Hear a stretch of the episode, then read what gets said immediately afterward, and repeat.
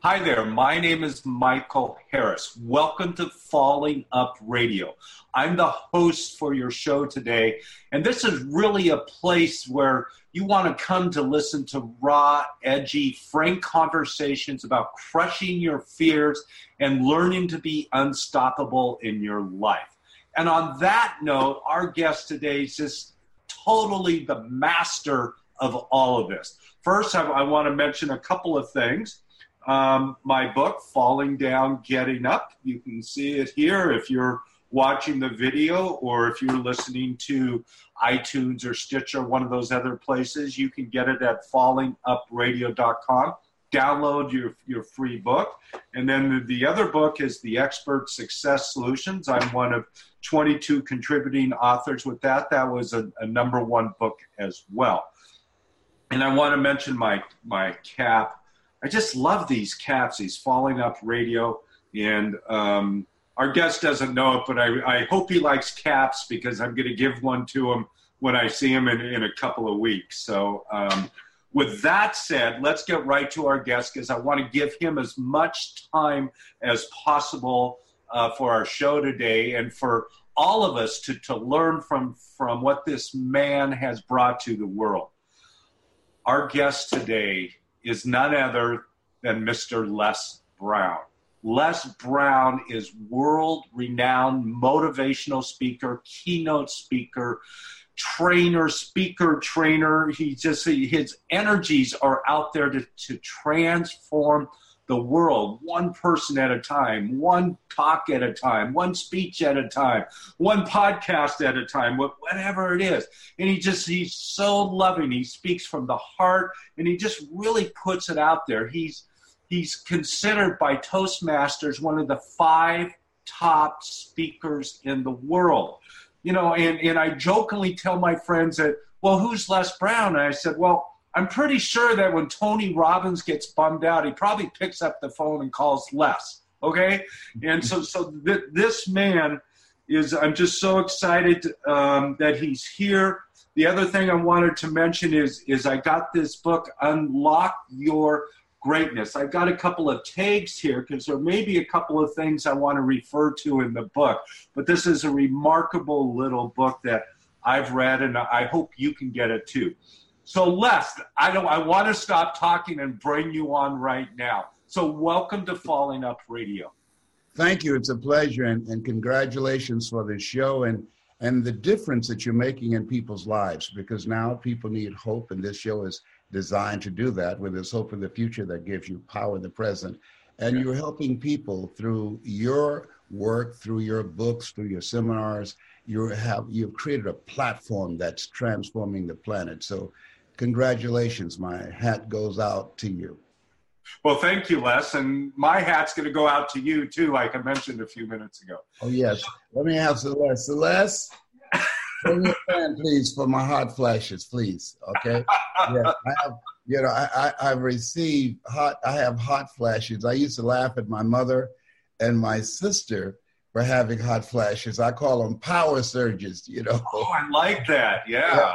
Yeah that's great. It's a part of it's a part of my my treatment with with cancer. I've been I've been dealing with and addressing fourth stage cancer for some time.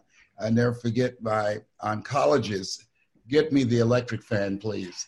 I, I remember saying to my oncologist, I, I said, man, can you give me a second opinion after he told me I had cancer? And he said, yes, and you're ugly too. and Alfred Golson had such a great sense of humor. But but one of the things that I learned is that that things can happen to you and things can happen for you. And yeah. See it as just a spiritual experience. It's always easier to be able to have faith and and have fun and excite, excitement in life when you don't have any challenges. But when when Dr misery knocks on the door, unforeseen things happen to you, that's when you really need to have faith. And a lot of people panic, but we're stronger than we give ourselves credit for being. So I'm excited for being here with you and having this time together. Thank you. And one of the things I really have admired about you is I don't know if, if you recall this, but four or five years ago, we were on a mastermind call that Gail and Stephanie Hartman and uh, Tommy Baylor was on the call, and I was on the call, and there was six or eight of us on, on this mastermind call with you, and um, you were calling in from the hospital. You you were like with the doctor, and they were doing some tests, and it was just like you were so alive and energetic, regardless of that challenge you were facing at the moment. So it just, I mean, it, was deep, deep, deep admiration for you. Oh, thank you so very much. Yeah, we have to always define ourselves and don't allow ourselves to give in to our circumstances or the adverse things that we might be going through. Yeah. We can surrender or we can decide that I'm more than a conqueror and yeah. deal with it. Yes. Yeah. Well, I'll just mention this briefly on, on that note because I, I want to get to um, a couple of things with, with you. But you know, when, when I wrote my book, Falling Down, Getting Up, part of it was I, as a child, I was in a water skiing accident and had a huge part of my liver removed and, and all these different problems. And when I was talking to people that were around at that time, I said, Well, what do you remember? And they said, I remember that you always had a smile on your face, regardless of how sick you were. And so, I mean, it, it is important to keep that smile and allow those things to go by because they're just storm clouds and they can go by. Yes, they don't come to stay. Um, there's a quote I love that in life you'll always be faced with a series of God ordained opportunities, brilliantly disguised as problems and challenges.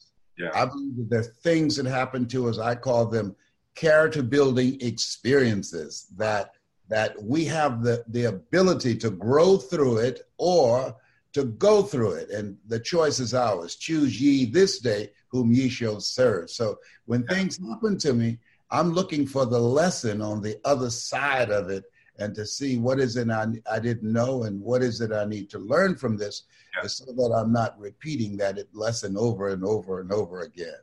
Yeah, yeah.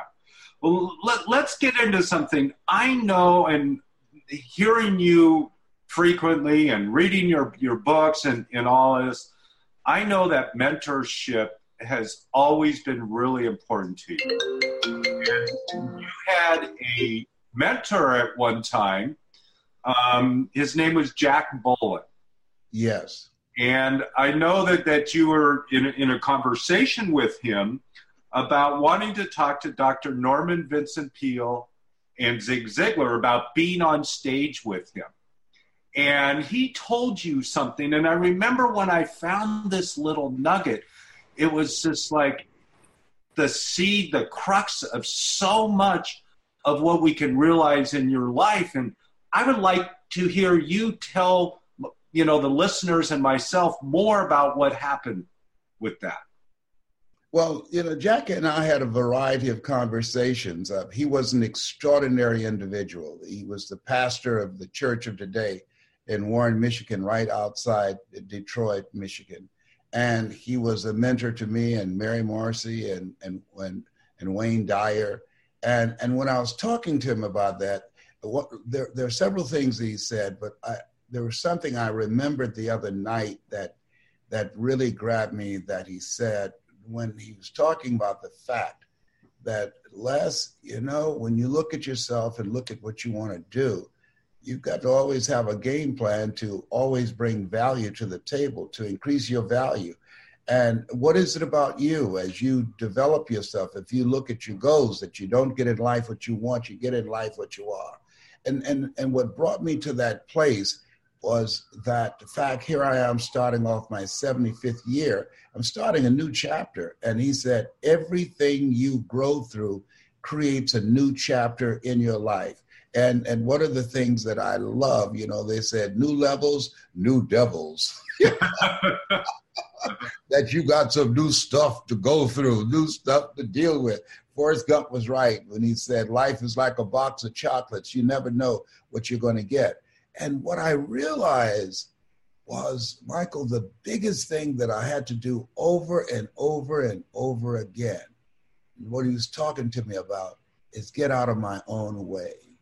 that that these negative thoughts that that we have inside of us that's been instilled through experiences through the things we see through our circumstances that they're like weeds when you read the book james allen as a man thinketh that yeah. these negative thoughts they don't die you can overpower them but the moment the moment you stop working on yourself the moment you stop reading the moment you stop listening to positive messages the moment you stop your ritual to keep you above and beyond those negative thoughts that you will drop back and they will come back with a vengeance and so we have to have a maintenance program for ourselves so that we can stay on top of our game. Seek ye first the kingdom. And where's the kingdom? The kingdom is within you. And the kingdom in us, that kingdom of potential, of greatness, it's voice activated. So we have to monitor our conversations with ourselves and the conversations outside of ourselves to release what Elizabeth Browning called the imprisoned splendor. Yeah, I, I, like that term that you just used, that voice activated, because it is. It's so powerful.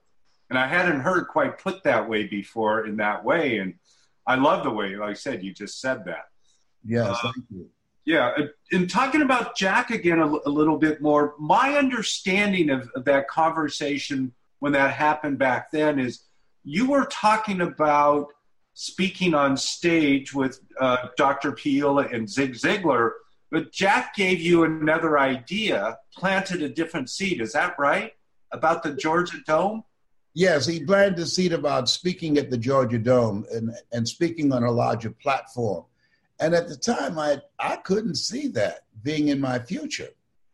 And I think that there's a, scripture that I love, eye has not seen, ear has not heard, nor is it in the heart of mankind what God has in store for you.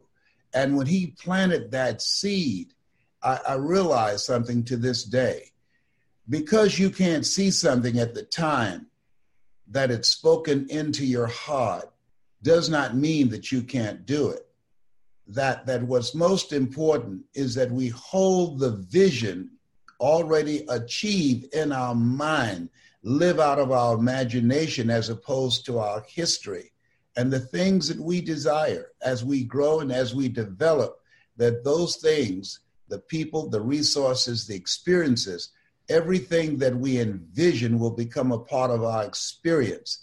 And what's most important is commit thy works. And that's very important. That's one word that that really bothered me that you never hear when you see the movie um, called The Secret. They never talk about work. Commit by works. That's internal work and external work. Work, W, let's break it up. The willingness to do what is required. That's the W. O, optimistic in spite of the circumstances, setbacks, and, and adversities we will encounter uh, reinvent yourself. In order to accomplish the goals that you want to accomplish you've got to die to who you are now to give birth to who you are to become. And k is kindred spirits. You have to surround yourself with collaborative achievement driven supportive relationships that that you you have to have a, a team of people who have skills and abilities they bring to the table that you don't have. And commit thy works. S stands for service. The greatest among you will be your servant and and find a way that you can bring your service, your expertise, your knowledge. Knowledge is a new currency to the marketplace so that you can make a greater impact and build a legacy. Does that make sense? It absolutely makes sense. And um, when, when you when I heard you talk about holding that vision, I didn't hear you say anything about money or time. And I think that that's one of the things that I know for me at different times has been a hindrance. Well, I need this money first. I, I need to do it in, you know, in three years or five years or what, whatever that time is. But as I understand what you're saying is that when we hold that vision, the time and the money are meaningless. Those things happen automatically when you have the, the, the vision. Is that what I hear? Without any question. And and the reason that the money and the time is not important when you first start out mm-hmm. is because all achievements happen twice. They happen first in the mind and then in the without. Mm-hmm. When Walt Disney opened one of his theme parks, one of his staff members said, Boy, it would have been great if Walt had been here to yeah. see this.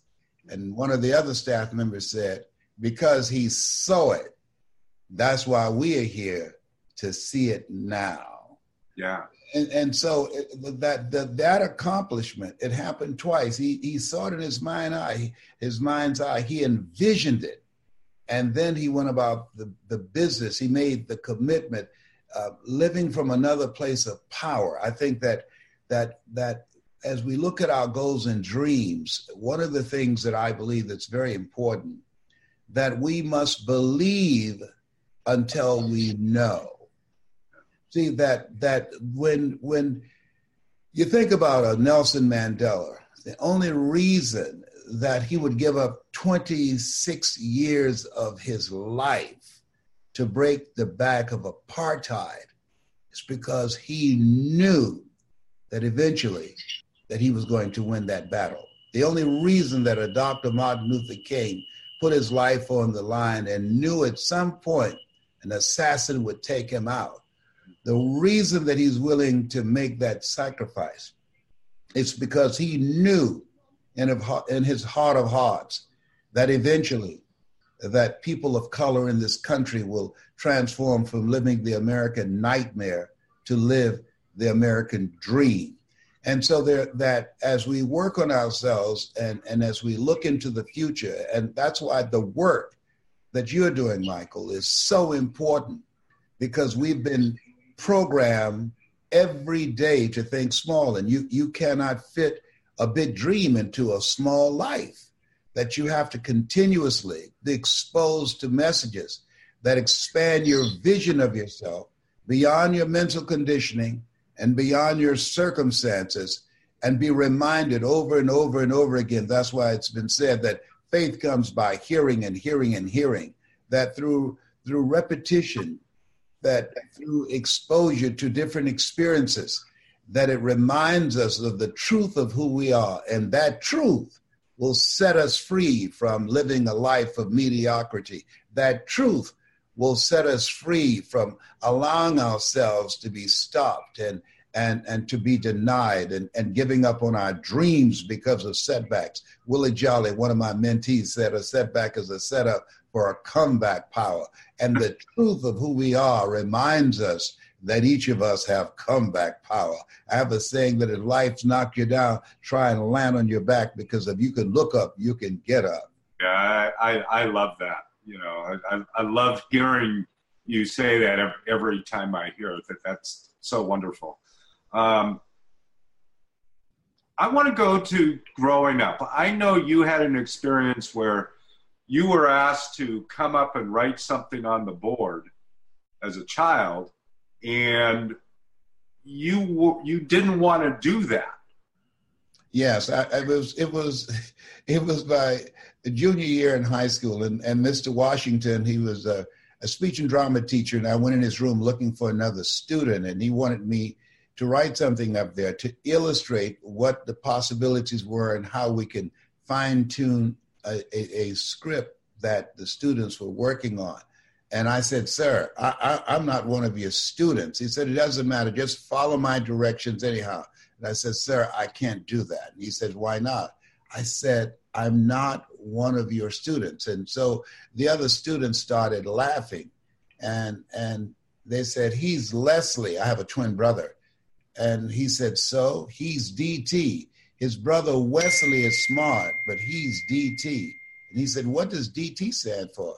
And they said, He's the dumb twin. And they erupted in laughter.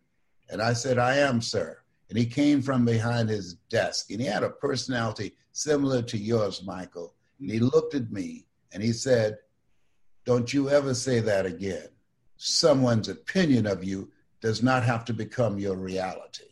And that was a turning point in my life. On one hand, I was humiliated, but on the other hand, I was liberated because he, looked at me with the eyes of Goethe, who said, Look at a man the way that he is. He only becomes worse. But look at him as if he were what he could be, then he becomes what he should be. And I developed a relationship with him, and and he was a, a really a major transformative factor in my life because there are three takeaways I got from him. One, continuously working on your mind because you don't get in life what you want, you get in life what you are. Two, upgrade your relationships. Practice the principle of OQP, only quality people. People rub off on you. Mm-hmm.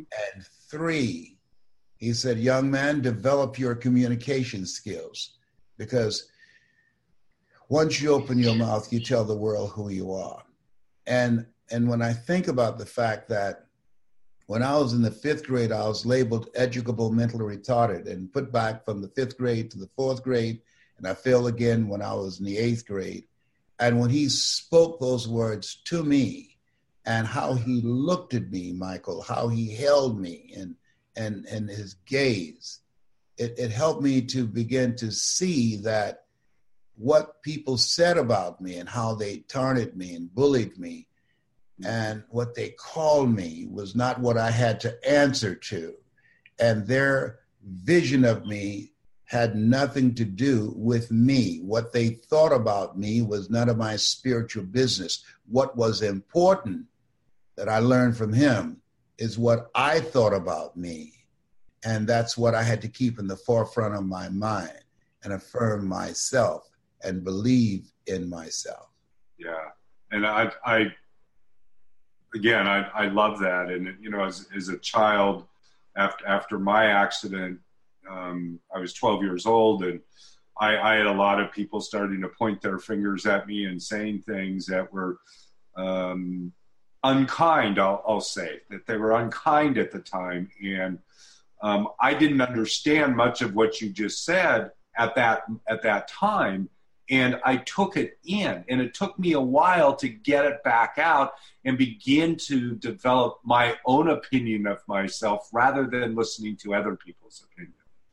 Yeah, and just imagine being in a culture where you have the complexion of rejection and everything around you is designed at all levels in your education the governmental systems and policies are dis- designed to humiliate you mm. and destroy your sense of self. I, I remember the first time I went downtown with my mother in downtown Miami.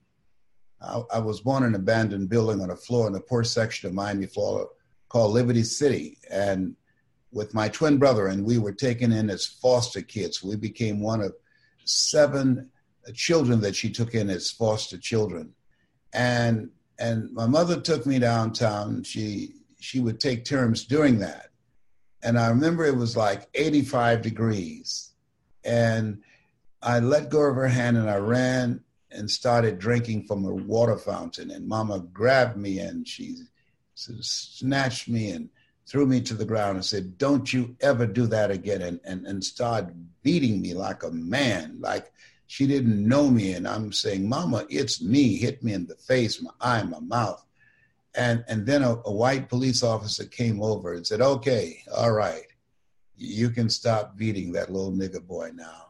He's mm-hmm. learned his lesson." And he walked away beating his hand, his left hand, with the billy club he had. He said, I won't have to beat him now.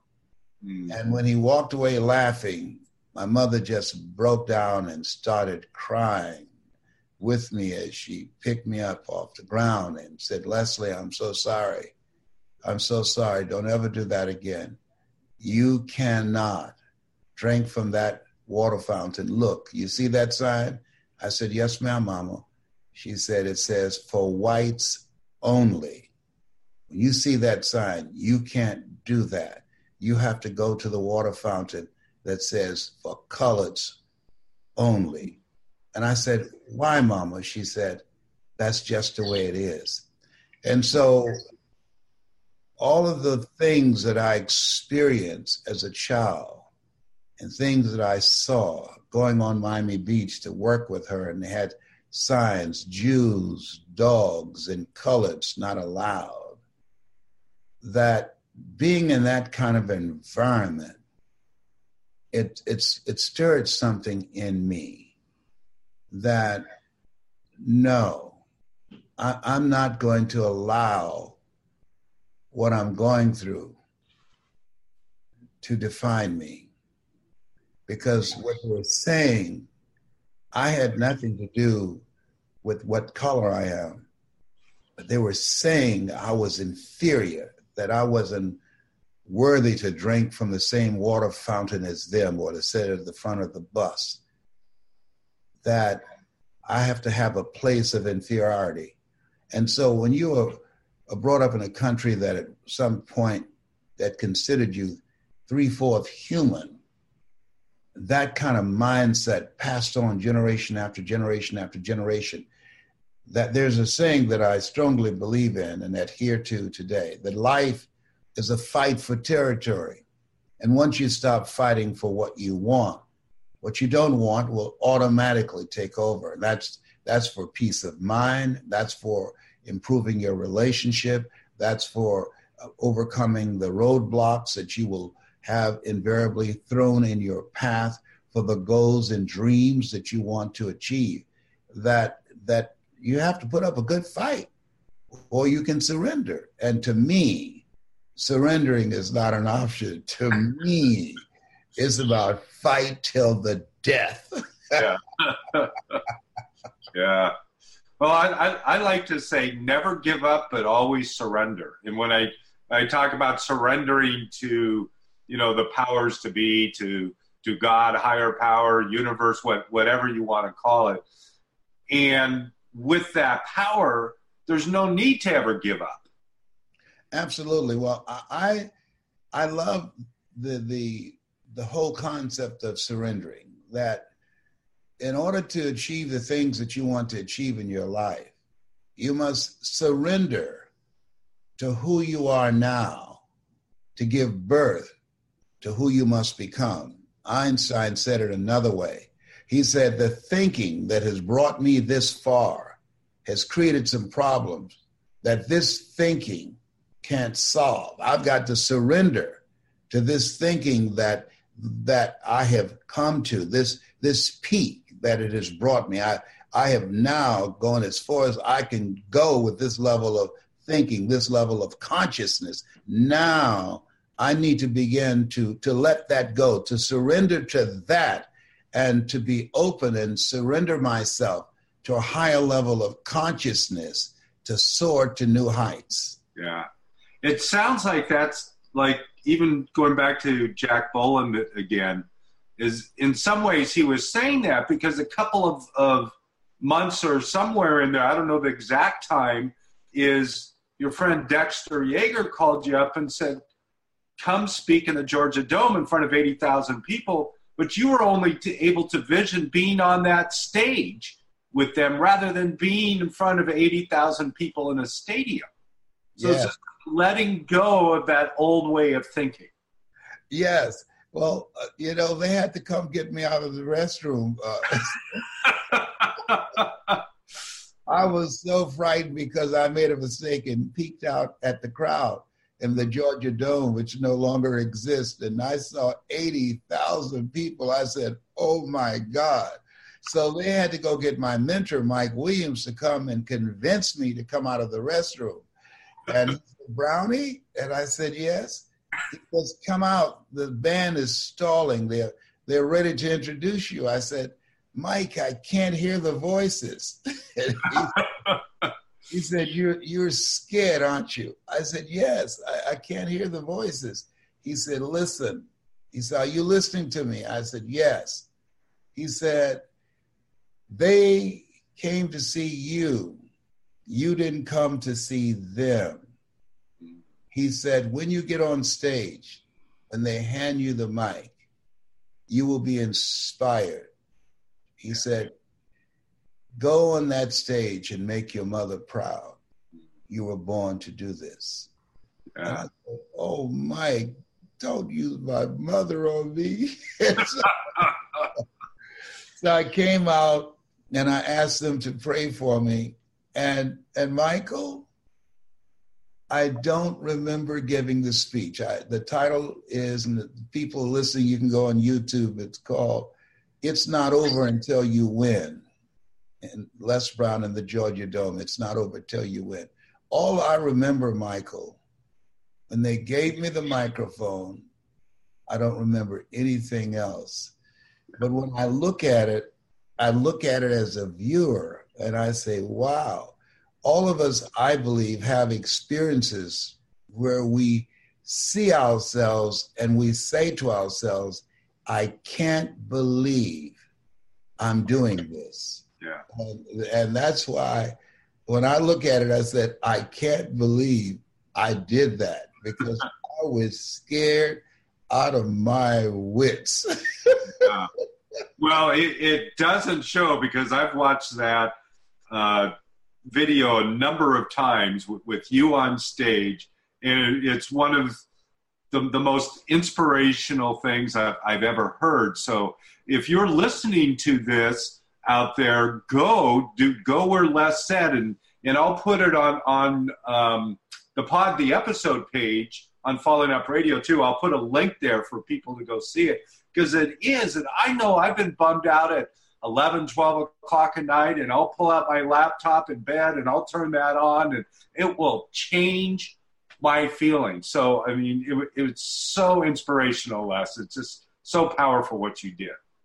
Thank you. You know, what we do, the work that we do, and the work that you involved in, and I'm so excited about being in alignment with you as a messenger of hope because when there's power, the hope in the future that gives you power in the present. That I train speakers now. I've been doing this for over five decades. And and and what I do and, and what I encourage those who are listening who are interested in becoming life coaches or speakers or trainers, that what we do, and, and your program is is really a great example. When people listen to you because of your voice, because of your personality, because of your energy signature, you create an experience when people hear your show that distract, dispute, and inspire.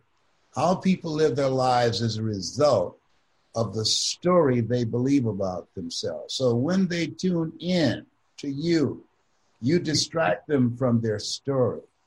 And through the course of your presentation with your guest or your conversation or your books, you dismantle their current belief system and inspire them to create a new chapter in their lives. And I believe that all of us were created on purpose, with a purpose, for the purpose to enhance and to empower each other to make this world a better place than how it is. Yeah, I I I, love that, and um, you know we, we we got a little bit more time left, but I'm I'm also kind of watching at at the clock.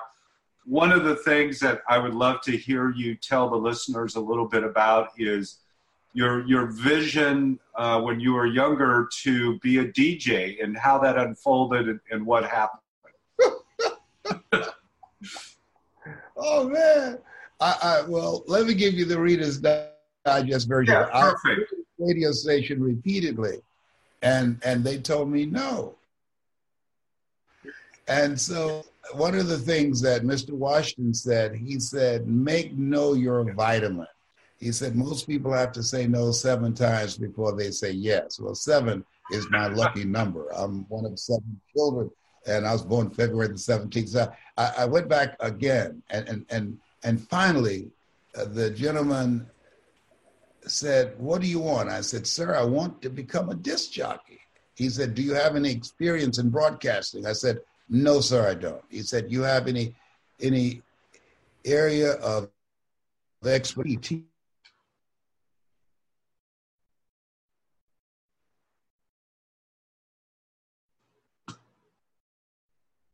Back the next day. Hello, sir. My name is Les Brown. I'd like to become a disc jockey.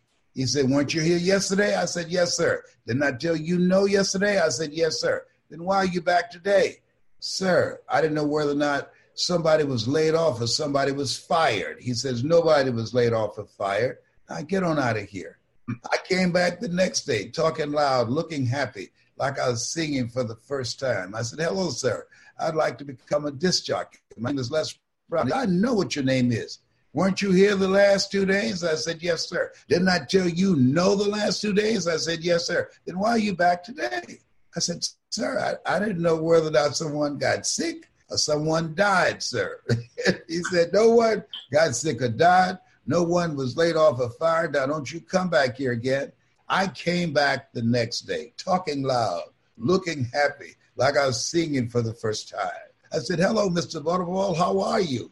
And he looked at me with rage. He says, Go get me some coffee. I said, Yes, sir. and so I became the errand boy for the disc jockeys. I tell people, you want to be successful, provide more service than you get paid for. And I'd go get their lunch and their dinner, and I'd stand in the control room watching them work their hands on the control board, knowing my time would come. And then one day on the weekend, they came out to the parking lot and their cars were waxed and clean inside out. And they said, Hey, who did this? I said, I did, sir. So what, what do you charge, young boy? I said, Nothing, sir. I just wanted to help out. And they said, Here, here are my car keys. Diana Ross and Supremes are coming to town. The Four Tops and the Temptations. I'll pick them up and, and take them to the Fontainebleau Hotel. I said, It'd be my pleasure, sir. And I was driving the disc jockey's big long Cadillacs. I, I didn't have any driver's license, but I was driving like I had so.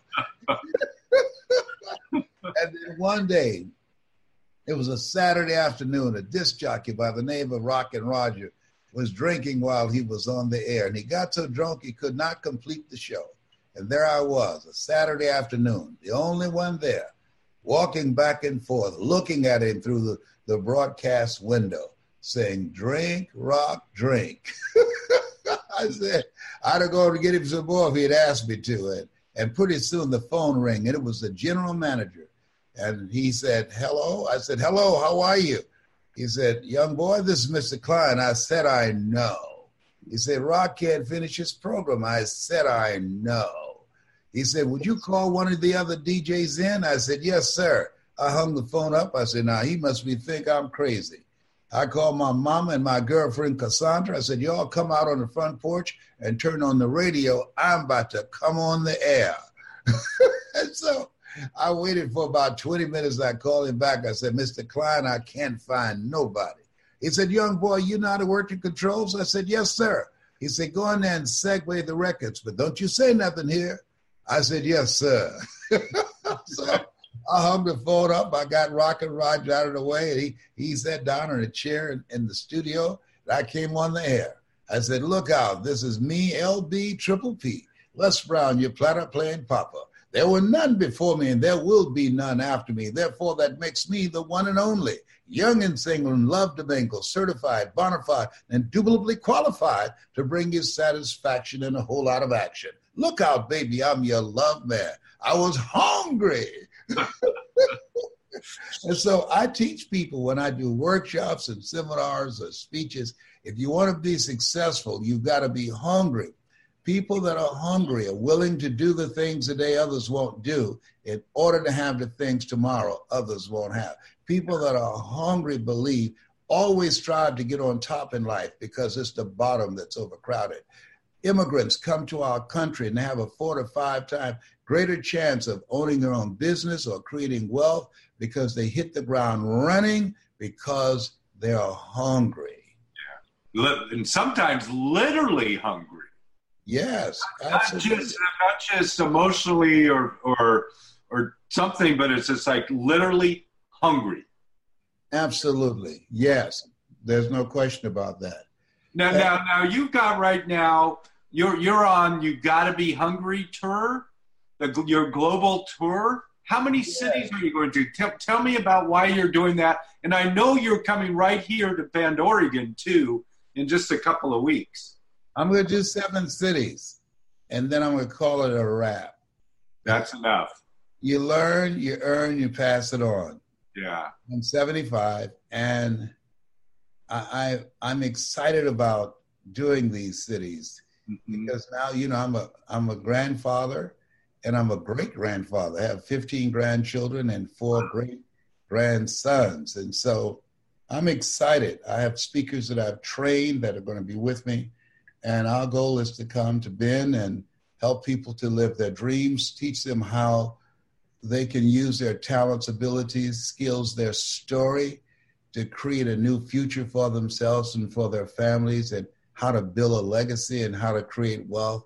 I'm really excited about doing it. I'm hungry to come to Oregon. yes, I am. I'm, I'm going to be eating hot pepper on a fork till I get there. There you go. I, I, I like that. Yeah. And for those that are listening, again, depending upon when you're listening, Wednesday, April 24th, Les Brown will, will, be right here in Bend, Oregon at the Tower Theater. That's April 24th, 2019. You could be listening this a couple years uh, down the road. But if you can get here, it doesn't matter where you are. You've got to come listen. And like I said, Les is going to be here. Uh, somebody named Celeste Johnson is going to be here, and she's going to be singing. Uh, Kareem Ellis, Kareem Ellis is going to be here, as well as a number of other speakers, and including myself. Again, Les, I'm truly honored to have been invited to be on stage with you. And um, too bad the Georgia Dome is torn down because maybe we could have gone there next. I don't know. No, well, we're going to heat uh, Bend, Oregon up. I tell you this, we, are going to come, we're going to bring the heat and the power with us that transform people's lives. People are going to have a great experience. And our goal is to introduce them to a part of themselves that they can never discover by themselves and remind them that they have greatness in them. When you know that you have greatness in you, you have goals and dreams and as you pursue them you know you don't know what your limits are so you act like you don't have any. I, I, I like that. Man, this book again unlock your greatness. Again there's a couple of my my tags in there um, is this available somewhere online or, or do they just get it when they when they come on tour with you too? when they come and come to the to this to the event we will have it available for them and one other book as well that's the one I'm completing now called You've Got to Be Hungry. I, I like that. Your greatness, yes. So as we come to the end of the show, is, is there anything additional that you want the listeners to know, or do you want to talk about the three Ps or maybe some type of ideas that, that they can use um, starting right now today that they can maybe use in their life to unlock their greatness? Yes. There's, there's a quote that really drives me by Leo Tolstoy. He, he was a Russian author. He said, When the end comes for you, he said, as you think about your life, as you face inevitable death, what in the meaning and purpose of your life that will not be undone or destroyed when you're gone. And, and to me, that, that we were created on purpose with a purpose for a purpose that will live on after we're gone. We were chosen for this work. We were chosen one out of 400 million sperm. You have something special. You have greatness in you. You are a masterpiece because you're a piece of the master. That's my story, and I'm sticking to it. I, I like it. Yeah. Les, it's it's been really great to have you here again. I'm, I'm honored not only to have you on the show, but to be on on uh, stage with you in, in a couple of weeks. And I, I really feel blessed o- over the years that you've been there at, at times that you don't even know. Again, we're 10, 11, 12 o'clock at night, maybe a little bummed out, or turn on a, a Les Brown YouTube video, and you know, it's just like it just changes everything. And um, God has truly blessed you and blessed all of us for your your presence and everything that you've done for so many people. So again, thank you, and I'm I'm honored to have had you on our show today. And I'm honored to be here, and I want to thank you. You have no idea this interview that I'm having with you gave me the courage to honor something in myself that I've been putting off. Mm. And the words came out of my mouth. It's time. It's yeah. time for me to pass the baton to others mm. and to be in one place to take care of my health, to be a, a father, a, grand, a, a grandfather, and great grandfather. And I love what I do so much, so much. But it's time for others. It's been a good ride. I thank you for who you are and the impact that you've had on my life and for the love that you have and the vision that you have to help others to live their dreams rather than their fears. God bless the day you were born. That's my story, and I'm sticking to it, Michael. Awesome. Thank you, Les. Hold on just for a, a moment uh, as you wrap things up. Again, unlock your greatness, come on tour, fly into Bend, Oregon. The price of, of your plane ticket, you'll get a free copy of this, or perhaps maybe a, a few dollars but it'll be worth every moment of, of coming in. And, you know, I share this episode with other people. Tell other people you heard Les Brown on Falling Up Radio and invite them to hear this, to invite them to see this episode online and at fallingupradio.com and to, to listen to uh, Les's vision and Les's dream and what he's going to talk about and everything that we learned on this show. Again, we don't have enough time today to go through through all, all the lessons, but remember that vision is so important. And that vision is more important than time or money or anything else, is to hold that vision within and know that it will manifest in, in God's time. And it, it, may not be as quick or as slow as you think. You may think it's a five year vision and it happens in 10 months. You don't know.